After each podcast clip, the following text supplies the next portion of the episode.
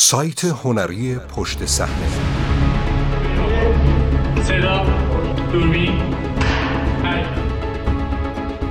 ساخت آمریکا و رابطه عاشقانه هالیوود با ضد قهرمان ها هالیوود چگونه ضد قهرمانان را به قهرمانان دوران معاصر تبدیل کرده است؟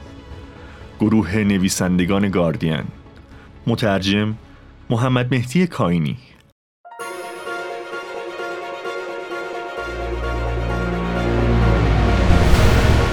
اتفاقی مشوش کننده در پایان فیلم سکوت بره ها می افتد. اشاره به پاره کردن صورت افسر پلیس توسط هانیبال لکتر نیست بلکه منظور احساس ما در آن لحظه است. احساس به وجد آمدن. همانقدر که دوست داریم بوفالو بیل دستگیر شود به همان میزان نیز علاقه داریم که لکتر فرار کند. بدون توجه به اینکه هر دوی آنها متهم به ارتکاب قتلهایی هولناک هستند چرا بین آنها فرق قائل می شویم؟ چه چیزی باعث می شود یک قاتل شرور باشد و قاتلی دیگر کمتر شرور باشد؟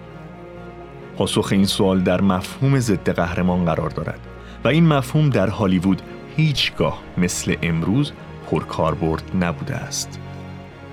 لوگان، خانه پوشالی، بریکینگ بد، جان ویک، دکستر، سوپرانوها، شیطان، جهنم، حتی من را سرزنش کن.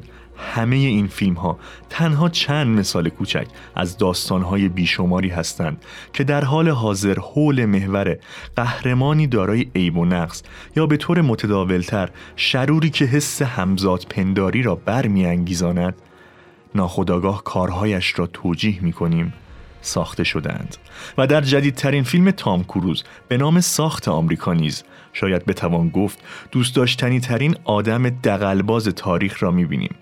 بری سیل. مثل رابطه نزدیک هان سولو با جابای هات سیل نیز قاچاقچی قاچاقچی ها برای پابلو اسکوبار بود. خلبانی با شهامت فوقالعاده که محموله های اسلحه، مواد مخدر و پول را جابجا می کرد و به گفته خودش برای خدماتش در حدود 100 میلیون دلار به جیب زده است. ماجرای سیل در ساخت آمریکا شامل تمام چیزهایی است که از روایت داستان ضد قهرمان انتظار داریم و عاشقش هستیم. مجرمی کاریزماتیک که شخصیت بسیار بزرگش در ابتدا ما را با فانتزی ها و با آمال و آرزوهایش به درون داستان می کشد. اما در آخر در قالب ماجرای هشدار آمیز و هوشیار کننده علیه ما می شود.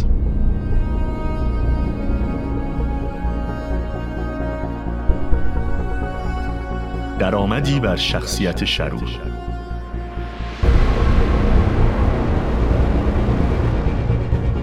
شرارت تنها تضمینی برای رسیدن به جایگاه ضد قهرمان نیست و از گذشته یک سری قوانین جالب و عمدتا بر اساس حس غریزی بودند که دیکته می کنند از کدام شرور طرفداری کنیم و به کدام یک ناسزا بگوییم.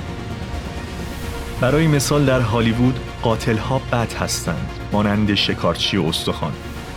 اما آدم های عجیر شده مشکلی ندارند مثل لئون حرفه‌ای و آقا و خانم اسمیت. رؤسای جنایتکاران و سردسته های کارتل ها ریشه همه پدیدی ها هستند مثل جوخه گانگسترها و سیکاریو.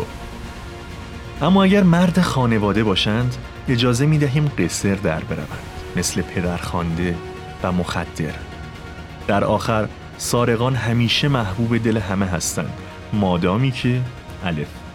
کسی در حین سرقت کشته نشود مانند شغل ایتالیایی و دزدکی. و ب فقط از حکومت و بانک ها و پولدارها و بقیه دزدها سرقت کنند که در این صورت اشکالی ندارد کمی هم آدم بکشند مثل رونین مزنونین همیشگی همه چیز به زاویه دید بستگی دارد بعد بپرسید داریم داستان چه کسی را می‌بینیم؟ چون مخاطبان عمدتا طرف کسی را می‌گیرند که داستان در مورد اوست. مثلا داستانهای دزد و پلیسی. اگر پلیس را دنبال می کنیم مثل پلیس بورلی هیلز و سقوط می خواهیم که آنها موفق شوند. اما اگر جایشان عوض شود مانند فیلم لوگان خوششانس طرفداری ما هم تغییر می کند. تنها حوزه فریب دهنده جایی است که هر دو داستان را همزمان می‌بینیم. چه به خاطر وزن برابر پیرنگ، مخمسه، چه به سبب اینکه پلیس داستان ما به صورت مخفی در خلافکاران نفوذ کرده است. مانند نقطه شکست و سگهای انباری. بنابراین زاویه دید مهم است اما به طور اجتناب ناپذیری توسط نگرش مخاطب شکل می گیرند و در دهه 1960 میلادی نگرش مخاطبان در سطح جهان و به طور مفرتی دستخوش تغییر قرار گرفت. نگرش بدبینانه دوران پسا واترگیت در زمینه فساد سیستماتیک پلیس های فاسد و سیاستمداران هیلگر از بین رفتن گسترده باور به نهادهای حاکمیتی تا به امروز نیز یکی از معلفه های مهم جذابیت ضد قهرمانان است. مخاطبان دیگر حتی به ایده قهرمانی بدون نقص نیز باور ندارند. قهرمانان بدون نقص دست نیافتنی هستند به نحوی که تنها شخصیت هایی که اجازه می دهیم کاملا فساد باشند شامل چنین مواردی می شوند. برای مثال خدایان، زن شگفتانگیز، بیگانگان، سوپرمن، جادوگران، هری پاتر و یا آزمایش های علمی که ارزش های آنها آنقدر قدیمی به نظر می رسد که ضرر آن به خودشان برمیگردد.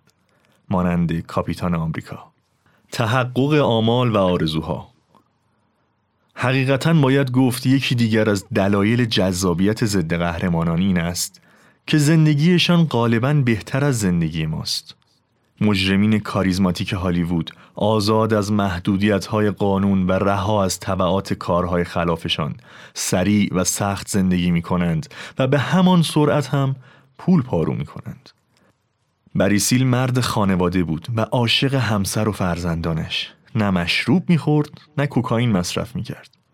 اما مهارت و علاقهش به قاچاق شرایط یک زندگی لوکس را برایش فراهم کرد.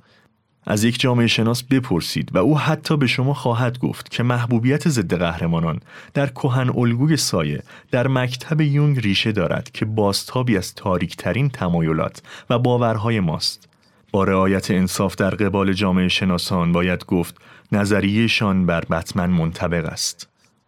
شخصیتی ثانویه و تاریک، ساخته و پرداخته یک شهروند عادی برای مطالبه عدالت وحشیانه و سرخودانه ای که نه خود او و نه جامعهش در هیچ سناریوی دیگری به غیر از این اجازه اعمال آن را نمی‌دهند. داستانی هشدارآمیز، پیام اخلاقی البته که رهایی از طبعات کارهای خلاف توهمی بیش نیست و سیر داستانی همه ضد قهرمانان باید نهایتا به پیامی اخلاقی ختم شود. پیامی که در آن یا پروتاگونیست بهای خلافکاری هایش را می دهد مانند ساخت آمریکا و یا اینکه مسیر رستگاری و جبران خطاهایش را در پیش می گیرد مانند دارس ویدر. از این رو ضد قهرمان قهرمان دوران معاصر است. ما مجذوب شخصیتشان می شویم نه با نادیده گرفتن عیب و نقص هایشان بلکه به خاطر آن عیب و نقص ها مجموعی از افراد پیچیده و چند وجهی. در تلاش مذبوحانه برای هدایت وجه خاکستری دنیایی که همچنان وانمود می کند هنوز سیاه و سفید است. ما می‌دانیم که کارهایشان غلط است و به ندرت اجازه می دهیم که قصر در بروند. اما نمی توان این کار کرد که بدون شک عاشق همراهی آنها هستیم.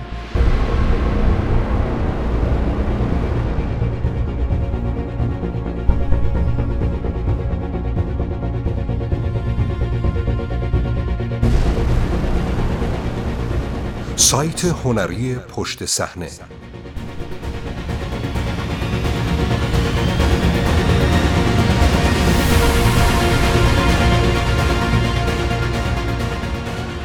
behindthescene.ir